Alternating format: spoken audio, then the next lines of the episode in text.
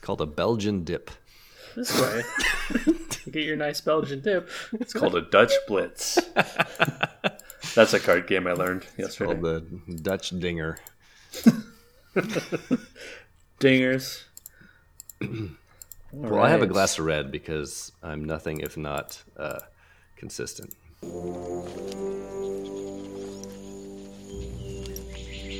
What happened? I saw it. You saw what? I saw it.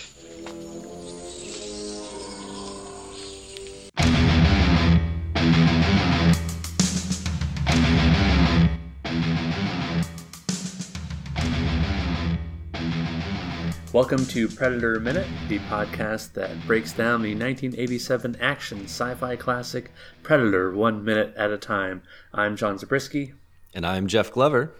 and with us is returning champion guest Zach Zabriskie, my own brother. My own brother. Hello. Hey, Zach. How are you, Zach? Hey, everyone. All right.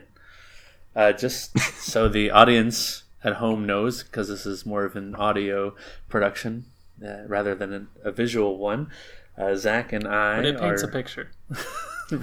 Let me paint a picture. Let me use a thousand words to paint a picture. Zach and I are visiting our brother Aaron in Arkansas uh, for the week. And sadly, Aaron was not able to join us, despite us flying and driving all this way just to see him. He couldn't join his own GD podcast. But Aaron, this one's for you.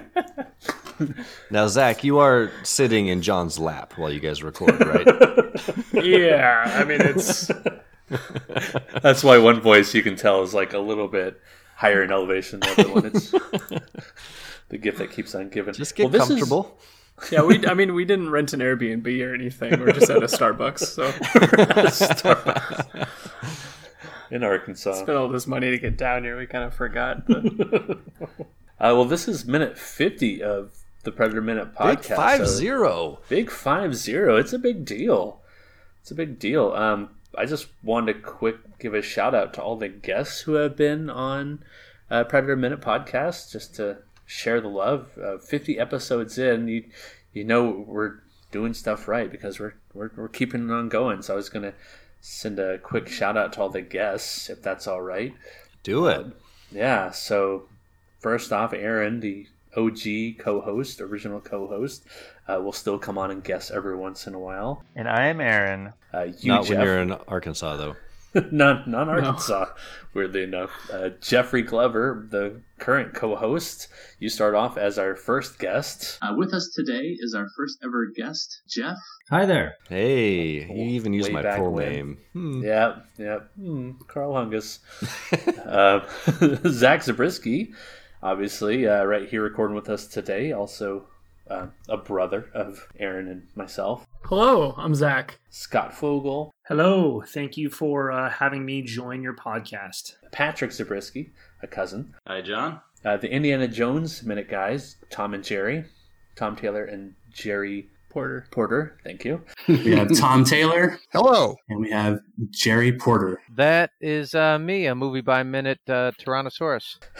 That was super cool of them to do that. Way cool. Yeah. Our dad, Bill Zabriskie, Mm. And hello, and uh, great to be here. uh, Jeff, and my coworker Alan Batchelder. And I'm Alan Batchelder. Yeah, the Allen wrench. Yeah, the Allen wrench.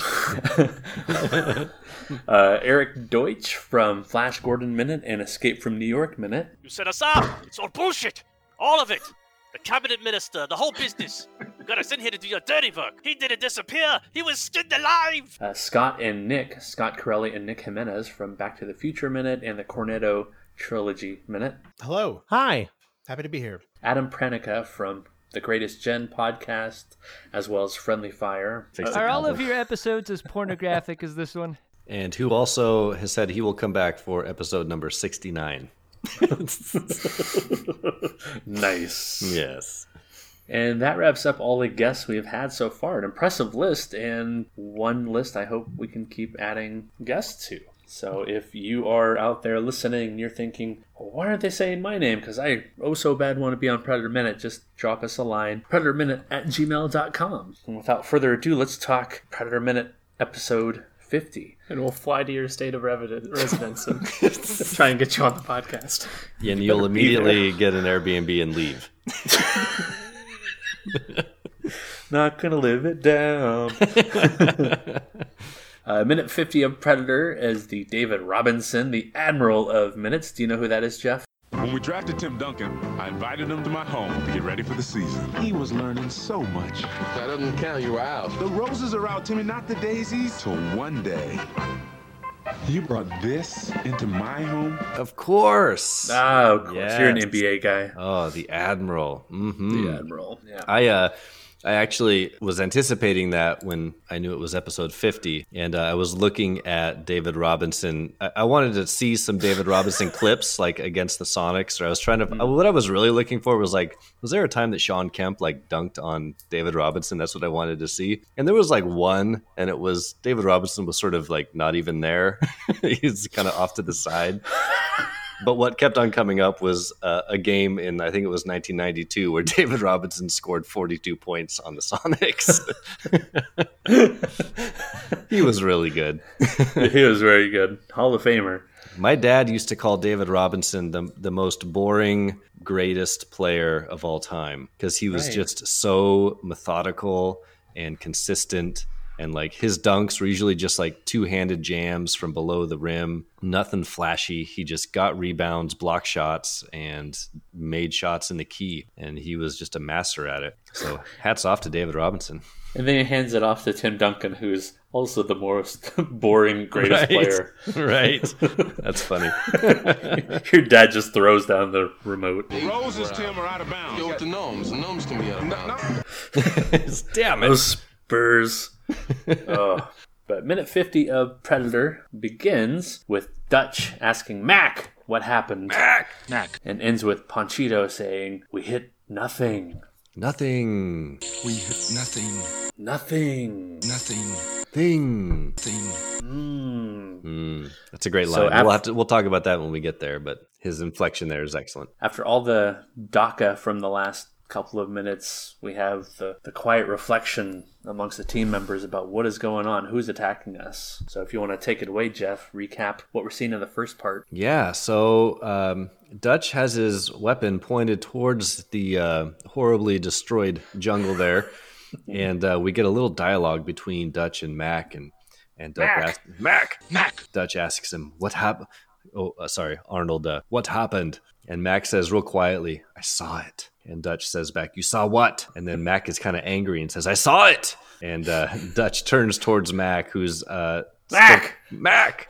Mac, Mac, Mac, Mac, Mac, Mac. Mac! Mac! Mac! He's still kind of staring off into the jungle.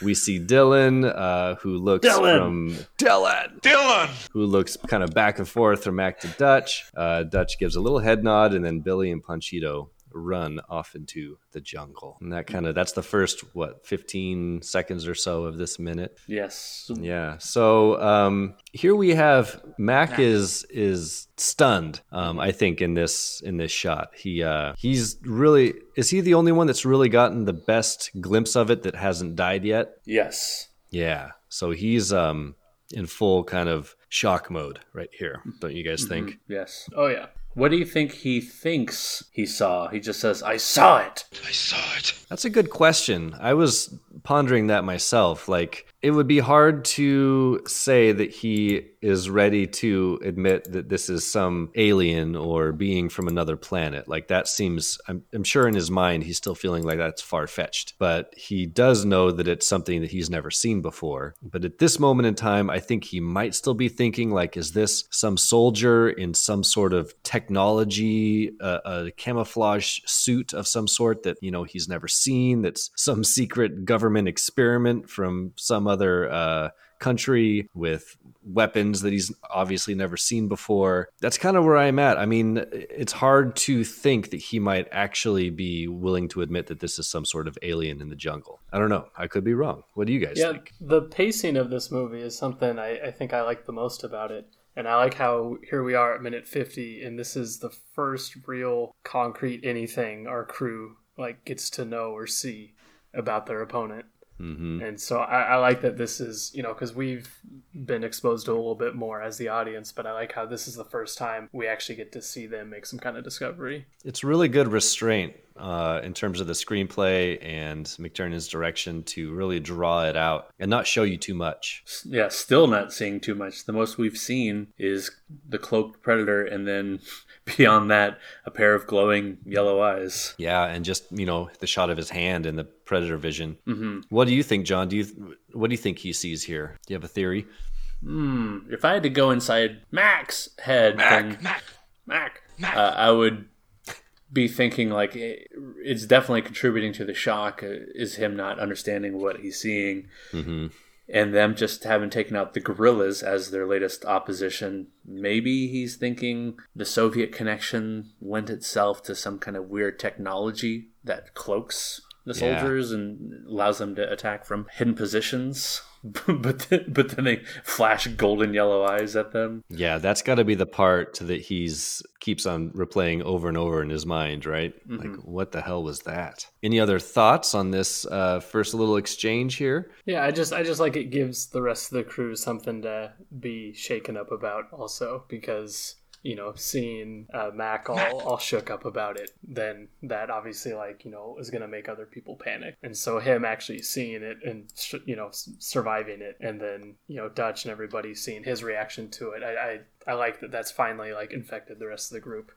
Yeah, the way Mac devolves over the rest of the movie really makes me question if the team has seen him go through something like this before, like lose someone, uh, a friend, and start panicking, or like start thinking he's seeing things, or maybe even like thinking he's a little bit crazy, a little bit nuts, because he has some nutty moments from here on out. Yeah, yeah. You wonder what has gone on in the past that might be um, clouding the other team members' uh, thoughts on Mac. Mac. Yeah, Mac. Because in the um, script uh, originally, the way I was going to say Matheny, the way Dutch is interacting with Mac is he's having to like rip Old Painless out of Mac's hands and shake Mac by the shoulders and Mm. be right in his face and yelling at him. Um, so I, I imagine um, from what we're seeing uh, in the movie and in the script that the team is used to Mac maybe losing some focus or Mac being hyper focused on something else and not um, contributing to the intel for the mission. Yeah, well, that would be on brand, knowing kind of how Mac reacts to the next series of events that takes place. Mhm. Not to get too far ahead, but yeah. Yeah. Well, all right. So next, I think I think because we have Zach here, I think this is the perfect opportunity to do a dramatic line reading because we have three Mm. different characters. Nice. So you all need to pick out who you want to be. who's going to do the Arnold impression? Uh, I think you have to do it, Jeff, because you're the best Arnold. I think uh, yeah, you're pretty good at it. Was got Billy so spooked? I don't know if I'm the best at it. I like that one. Like the Billies. What's got Billy so spooked? but I will do it. I will. I will try All my best. Zach, who do you want? Oh man, I want to listen to it one more time before before going for it. Okay, But but if you had to choose between Carl Weathers and Bill Duke, oh, Carl, both of whom we would love to have on the show sometime. Carl Carl Weathers. I, I I do want to hear it one more time though, You want to hear us say him just say, so because because look at all the meat on that bone. I mean, throw in some water. You got yourself a stew going. you got on. yourself a stew going with that. Whoa, whoa, whoa, whoa, whoa. There's still plenty of meat on that bone. Now, You take this home, throw it in a pot, add some broth, a potato. Baby, you got a stew going. I'm assuming he's thinking that right now. Okay. Oh, and before we get to that, uh, Dillon has these nice shifty eyes that he does, uh, you know, right before this part. Right. And the shifty eyes always make me laugh because it always reminds me of Frank Drebin from Police Squad. and Whenever I see the shifty eyes, that's all I think of. Uh, take the names of everybody here for questioning. I gotta get uh, inside. that is a funny I shifty eye there about Yeah. second 15. I know it's supposed to be dramatic and everything, but but Leslie Nielsen did that so well. Where whenever he would screw up really badly, and like he, and then like and like he knew he would screw up, but like no one else would know it. He would like ha- find a little moment for himself and kind of look off, like not to the camera, but look off to the side, and he would do the little shifty eyes, like, "Oh, I really beefed that one, didn't I?" And Who that, knew there were so many connections to the Naked Gun? what else? What else has there been? I feel like we talk about the Naked Gun every episode. I've there's a good chance I've brought it up before because I because I love Naked Gun and all that. So there They've done the jungle shootout compared to tapping the trooper on the Oh, shoulder and everybody yeah. starts shooting the house. Oh, I'm glad you brought that We up. also Yeah, did the I car going one. down the hill and he shoots at it, even though it's his yeah. car and it, it blows up. The No, I- jungle. that's a good comparison with the. Jungle I would say if you have to give some kind of inner dialogue to the shifty eye scene, the character we know as Dillon seems to be thinking like, "I gotta get the hell out of here." Yeah, what the hell did I just get myself into? that is a great, great. Well, uh, actually, yeah, it's not that far off actually, because he's the one who started this whole mission and kind of led them and led them on with kind of misinformation. Mhm. And now, I mean, now look where he is. Now like, he's fucked, This, yeah. this this thing this thing really blew up on him. So I mean, I guess he is the the the culprit or the guilty one in this case. So Yeah. I guess the the Leslie Nielsen eyes kind of match in this in this case. So yeah. Yeah, You know, like they, they, should be just so pissed at him, like on and on throughout the end of the movie. Yes, that's like, probably what he's thinking. He's like, like, nobody look at like me, our guys look are at me. our guys are dying. These are good men. These are good soldiers. All right, go ahead. Start us off, Dutch. All right. Dramatic line read. Blaine, no powder burns, no shrapnel. The wound's all fused, cauterized. What the hell could have done this to a man? Mac, Mac. Mac, Mac. look, look at me. Who did this? I don't know. God damn it! I saw something. Nice. And scene. Scene. Hey, can we all laugh at the part where. Do y'all know what I'm gonna say? Where he says the wound's all fused, cauterized. What the hell could have done this to a man? I love how that plays out. Mac, like that's so. Like, did y'all laugh at that same part where he says what what could have done this to a man? And when you watch it in real time, there's like not even a break. He just goes Mac, Mac, like, like it was Mac that did it. John, play play with the audio. This is good. That's funny. The wounds all fused, cauterized. What the hell could have done this to a man? Mac. It's like he's trying to call on Mac as a student, like in class. Like Mac, I you know highly things. What could have done this to a man? Highly recommend watching that part. I just watched says, it too. What could have done this says- to a man? And then he looks up at the camera and he goes, "Mac." Like, like the first one's not the first one's not panicked. The first one's very matter of fact. So he's like, "Oh, Mac." Like, And then Mac Mac's face this. is also kind of like, "What you talking about, man? Why'd you say my name?" Hmm. Okay, the other funny part, like I think you pointed out before, was the first thing Dutch says is Blaine. Blaine. to identify who this is. Like the face is still clearly visible. I know. Yeah, and that's the funniest. The first thing he says is Blaine. Blaine. Like no, like anyone else there doesn't know who that is. Like the corpse in front of them that they. This was a this was a murder. Blaine, no powder burns, no shrapnel. Blaine. No powder burns. No shrapnel. Hey, is this the goriest thing in the movie? This wound right here. Uh, besides the skin bodies hanging. Oh, those are pretty gross too. Yeah, but no, you're right, Zach. Like this, that whole sequence of like the blood spraying out of Blaine's chest, and then the blood pack hitting him in the side of the face, and then we Mhm. get a quick shot of his exposed chest here, and we got one last minute as well. That is, it's pretty gruesome. I think it's one of the more gruesome things that we get in this film for sure. Yeah, I guess I guess you're at the hanging bodies. That might be the most viscera you see. They, yeah, they, they keep it they keep it partly out of frame. Like there, it's in the frame on the bottom, but as soon as Dillon turns over the body, the camera pans away from it. Mhm. So John McTiernan's not trying to spend too much time on this obsessing over the wound itself. But yeah, it is Yeah. it is gnarly. It is just a hole in Blaine's chest. And John, you posted a picture in like the kind of the notes here where it's a much uh, taller shot where you actually see the whole wound. hmm Is that I don't know where, where'd you get that from? I guess. Just online, I think this must be a production shot, production still. That's where a lot of these things come from. I have a whole, from a couple minutes ago, I have a whole separate document where I found uh, the production stills of Blaine dying and then like he's being fixed up by the special effects team. Because that So was a good point you made. That they, you know, they obviously put a lot of effort into that wound. They could Mhm. have shown it more, or they could have shown it for longer, or something. But yeah, I wonder if that was a choice to not to not emphasize it. Like you know it's there, but you don't need it. Like you don't need a Right. close up on the it's whole there. thing. It's there to service the story. It's not like the movie is there to please the gore hounds as much. And a lot of a lot of times gore effects like that that if you linger on it too long or have too much of a close up, you start you get a kind of a peek behind the curtain and it doesn't quite look as real as you would want it to. So I think it's effective, like showing it quickly. You can see how gory it is. You can see the wound that's happening, um, or that has happened to him. But you know, you don't linger on it too long to compromise the effect because it's clearly like a big prosthetic like piece that they have attached to his chest. Oh, yeah, it totally. protrudes like way out. It's probably further than it naturally would. Yeah. Um, so by kind of hiding that, masking that by just getting glimpses of it from the side, and you get a really fast shot of it in the last minute. Um, kind of like I said, preserves the the effects. Yeah, it's always always better left to some imagination. Exactly. Exactly. It, it is. Although you're saying how it's all protruding, and it totally is, but I guess that's at least consistent. Where with he got hit from behind, so it kind of blew everything out forward. It's That's gross, true. but it's consistent. Yeah. No, that's So- true. Yeah, yeah, yeah, for sure. It's gnarly. It's pretty awesome.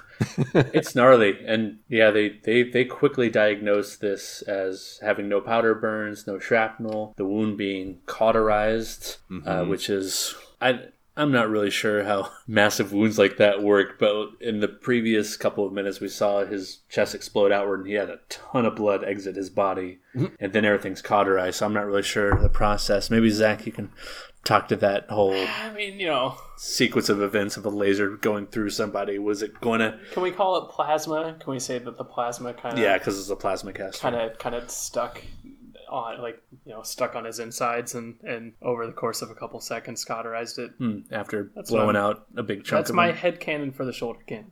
Ooh. Yeah, because the plasma fire would sort of blow out the hole through his chest, and then as the plasma travels through, leaves a cauterized wound in its wake, essentially. And how how lame would it be if there was no blood when he died? Right. like if he just went Ugh, and then fell over. Yeah. that would be super lame. I mean, you have to have something visual there. It'd be like playing Mortal Kombat on SNES, the Mortal Kombat 1. Yes. Because unlike Genesis, they didn't have the blood, and it was just all like sweat that would fall, and you would not have any of the gore effects.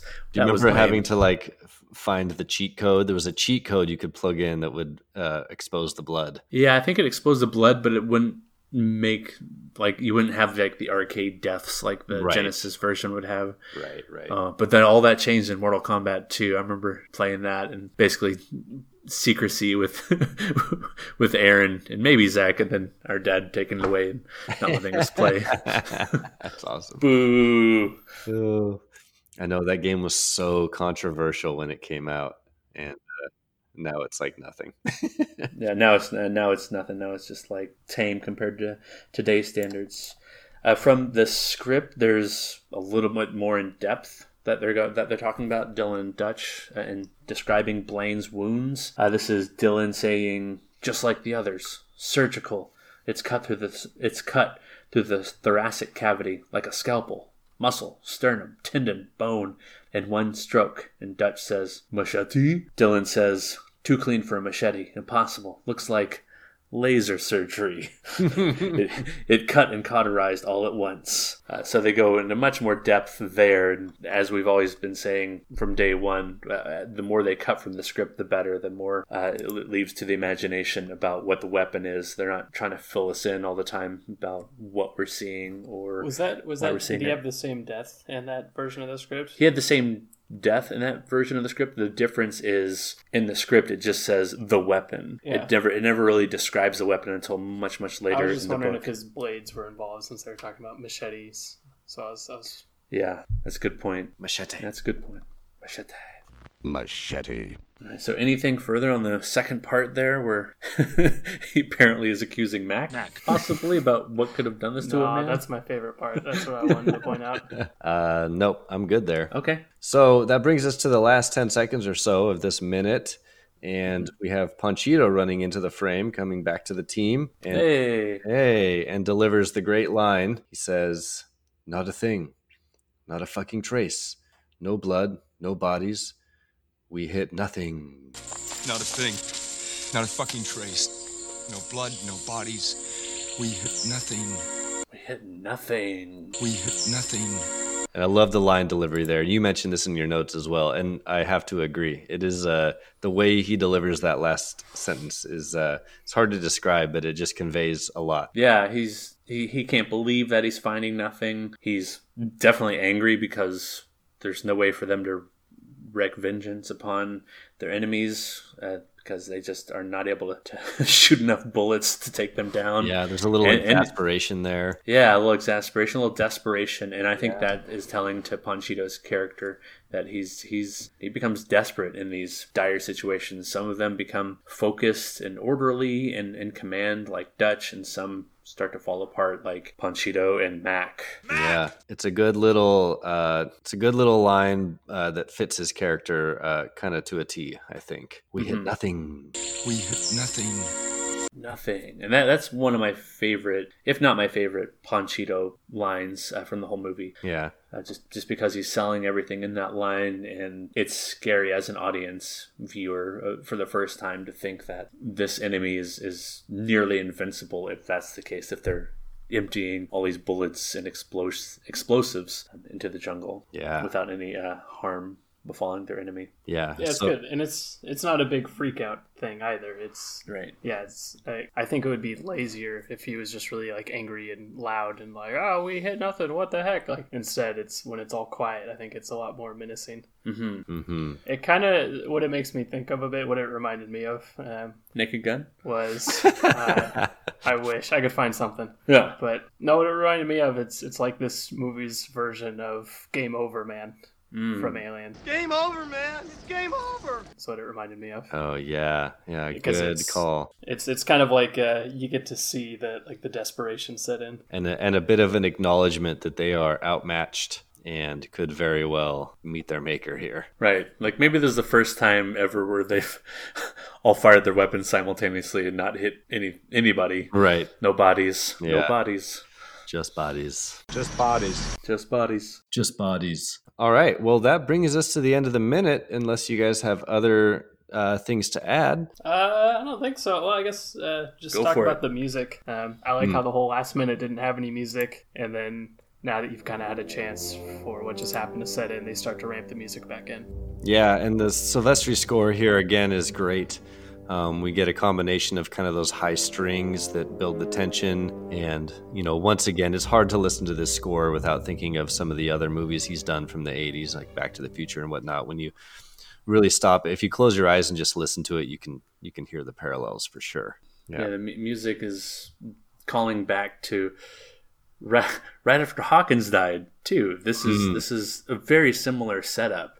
When Hawkins died, they're all gathered around where Hawkins was killed, and Dillon is having this realization about they did the same thing to Jim Hopper, Uh, and you hear the same exact music, that high stringy, that dun like like gruesome, grisly discovery kind of music, which is in itself a callback way back when to uh, when they find the bodies skinned alive or skinned alive when they find the bodies skinned and uh, hung from the tree. So good catch, Zach. Do you have anything else there, uh, Zach?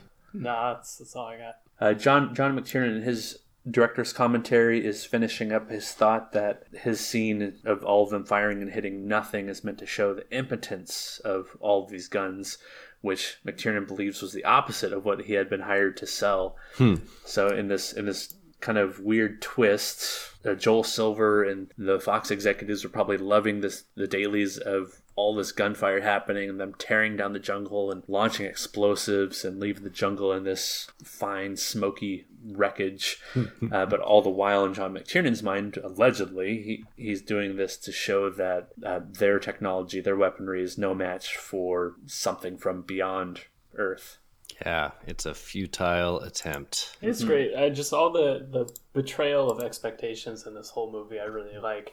Um, and that goes along with the pacing. That goes along with kind of the. I'd say. I guess I can't really say it has a low kill count because they do kill a lot of people. But right, like if you, if you bring up Predator to people, they're like, "Oh, I don't know, isn't that movie really boring and slow?" And I like that because it is like an action movie. It is kind of a thriller movie, but I like how they surprise you with that. Mhm. Um, and so I'd say that's that same kind of thing where yeah, they the longest like sequence of gunfiring results in no bodies. Yeah. So We hit nothing.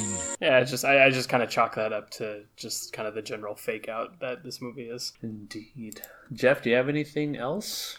I think I'm good. So is it time for weekly recommends? Yeah, let's do it. Uh, Zach, as our guest, would you like to go first? Do you have something to recommend this week? Sure, I'll recommend a couple things. I'm big into speedruns. I love speedruns where you beat a video game as quickly as possible or just complete some silly video game challenges. It's all kind of in the same realm.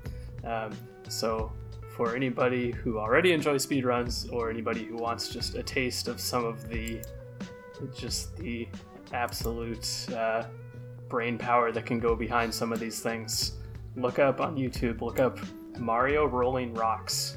Mario Rolling Rocks. And it's like a 20 minute video or so. It's got all this in depth commentary um, about Mario 64 and just some arbitrary challenge to beat a level pressing the A button as few times as possible. Hmm. And it's the kind of thing that I'm super into. And yeah, if you're interested at all, it should be, I think it should be interesting kind of regardless of whether you're into speedruns or not. Because the, the guy does a good job explaining it as if you have, you know, never played the game before, or as if you really have no prior knowledge of any of this. And that's just kind of a, an example of, of sort of good speedrun stuff. So there you go. That's my that's my speedrun YouTube recommend video. Nice. Did you have another recommend? Uh, I just wrote down a music recommend. Um, I've been listening to OC Remix a lot lately, kind of Mm. keeping the theme of video games, I guess.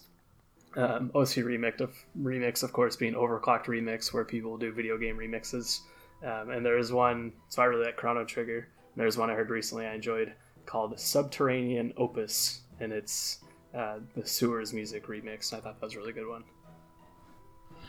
Nice. Awesome. Jeff, were you a big uh, Chrono Trigger fan back in the 90s? You know what? I was not. Um, that game was not on my radar when I was that Uh. age, and uh, I I kind of discovered it. I think you actually mentioned it to me as being like a great. It was a Super Nintendo game, right? It was. Yeah, as a great uh, Super Nintendo uh, title to check out, but it's not Mhm. one that I had as a kid, so um, I was Hmm. unfamiliar with it until much later in life. And I wasn't a huge RPG kid when I was younger, so that went. What? I know that might have s- skipped by me. So I didn't like. I, I still am not a big RPG guy. I've Yeah. actually I've beaten very few uh, RPGs or JRPGs or anything, but Chrono Trigger puts a lot of emphasis on actually playing through the game with Mm. like no grinding. Um, Mm. So there's no there's no random encounters. There's no overworld encou- encounters, and you don't really have to grind at all. Um, which I guess makes it sound kind of easy, but it's it's a good game, and that's that's why I was able to play through it. Was because yeah, you don't have to like sit and level up your characters, or you don't have to like run around the map figuring out where to go next. Like they do a pretty good job of moving you along. Right. Oh, that's cool. I would. That's probably what I would like then too, because I tend to lose patience with RPGs for that exact reason. Yeah. Yeah, no, th- this one I would say make sure you don't you don't lose patience. Were you more of a, an NBA Jam fan, Jeff? I liked the NBA Jam. Um, I just really liked the kind of classic Nintendo titles, like the Mario games, Mario Mhm. Kart. Um, I played when we got to 64. I played Bond a lot. Oh, Um, yeah. you know. Um, so that was kind of my jam for sure. Uh, Super Mario World, the the first Mario game for the Super Nintendo, is probably my Mhm. favorite game of all time. Wow. All right. Yeah. Did you get all the exits? Did you get I- all the secret exits? I can do all 96 exits. Correct. Whoa. Yeah. Nerds. Not oh wait. Every once in a while, I'll just, if I have some time, I'll just pull out, pull that up on my uh, emulator and try to bang out all 96 exits again.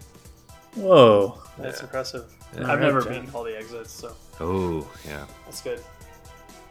I think Aaron and I did back in the day as like a tag team effort. And we're yeah, we'd hot seat it, take turns playing.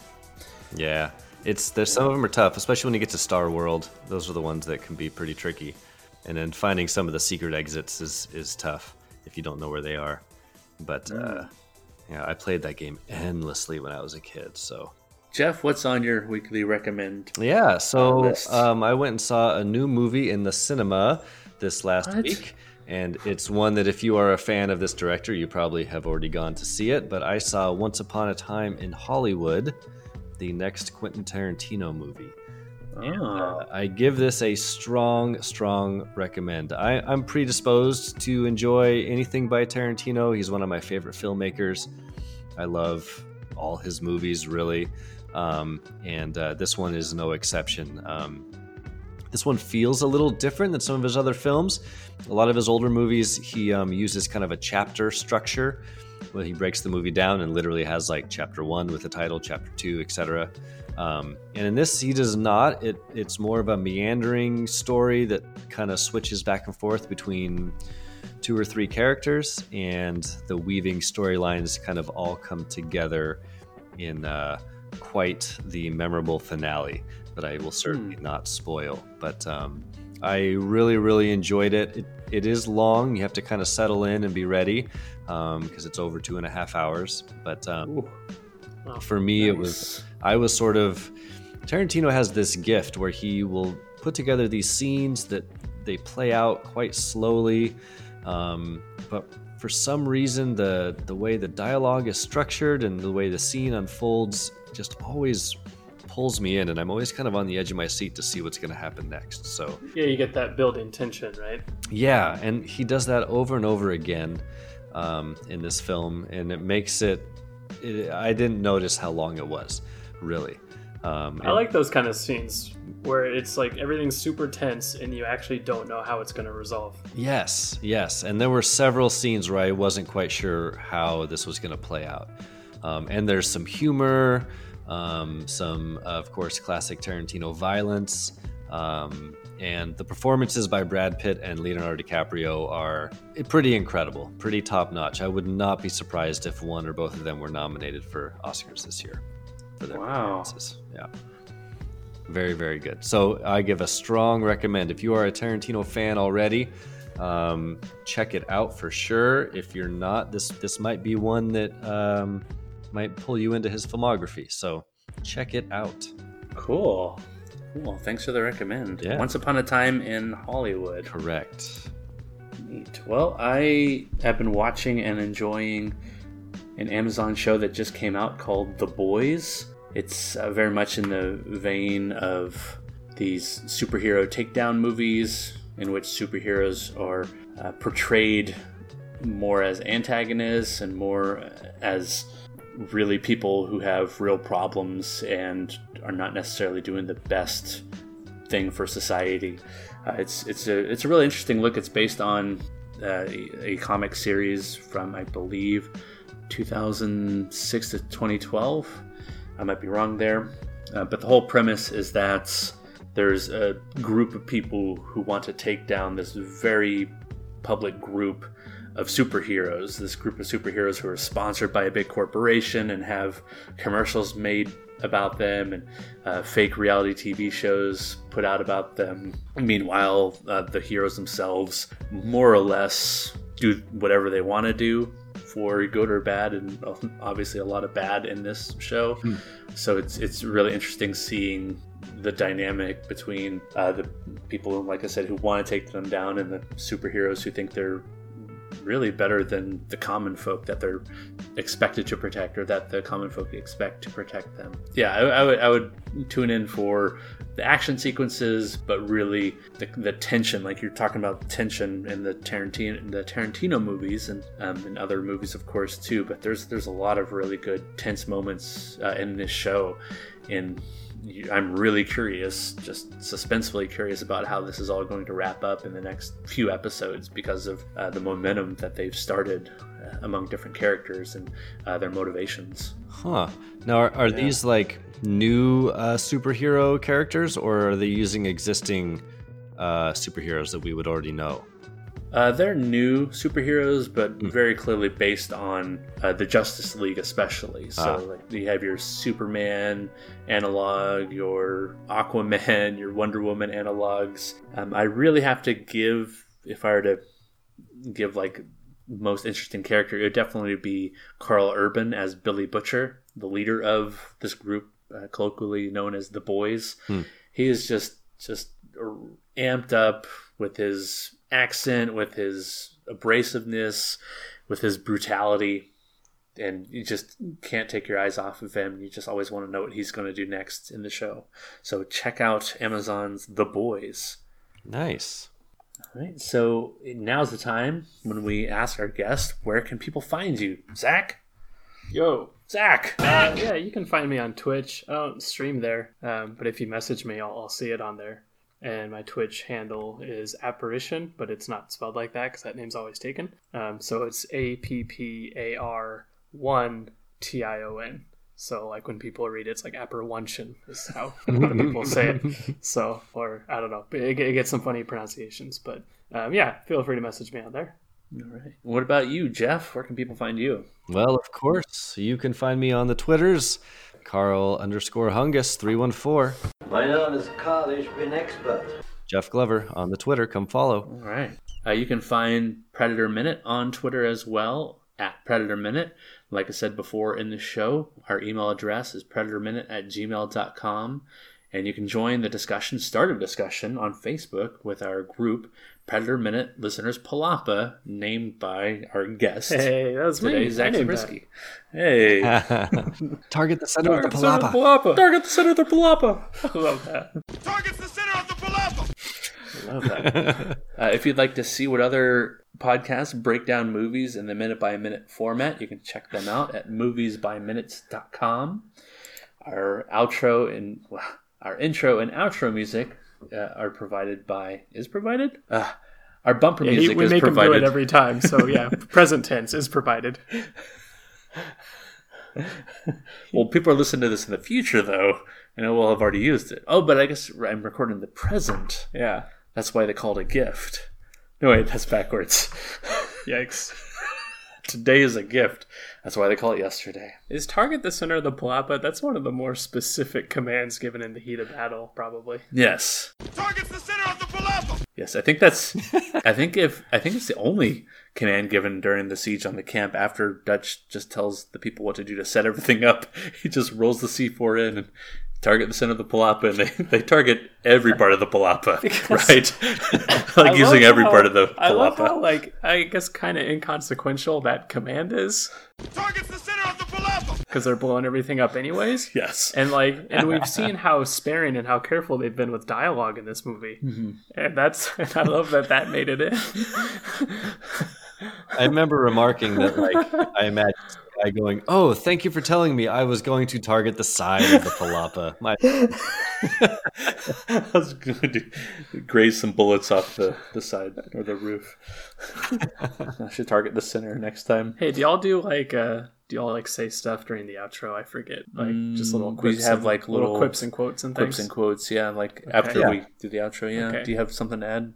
I might. All right. So I want to All make sure. I got it in before before you stopped recording. Yep, yep. Okay. Uh, our music is provided by Kaosware. Uh, that is K A O S W A R E. He has a YouTube channel, and the coolest video of- is, of course, his cover of the Predator theme on his electric guitar, and which his electric. What the hell was that? That was a very predator esque noise, wasn't it? That was. Um, I hope that comes through on the mic because yeah, that totally sounded. I, I felt that. It was like it was a lot like the predator clicking. All right. Yeah, all right, cool. Uh, in that video, Kaosware's guitar becomes camouflaged, becomes invisible. I don't know how he does it. It's really neat, so I'd recommend checking that out. And for Predator Minute, I've been John Zabriskie. and I am Jeff Glover. And I'm Zach. Matt! And until next time, Stick around. Stick around. The wounds all fused, cauterized. What the hell could have done this to a man? Mac! Mac. Thank you. No powder burn, no shrapnel. I just wanted the Blain! Mac. Blain. The Mac was. It'd be great if he was like, Blain, are you okay? Blain, wake up. we scared it off. Blain? Why does he not open his eyes?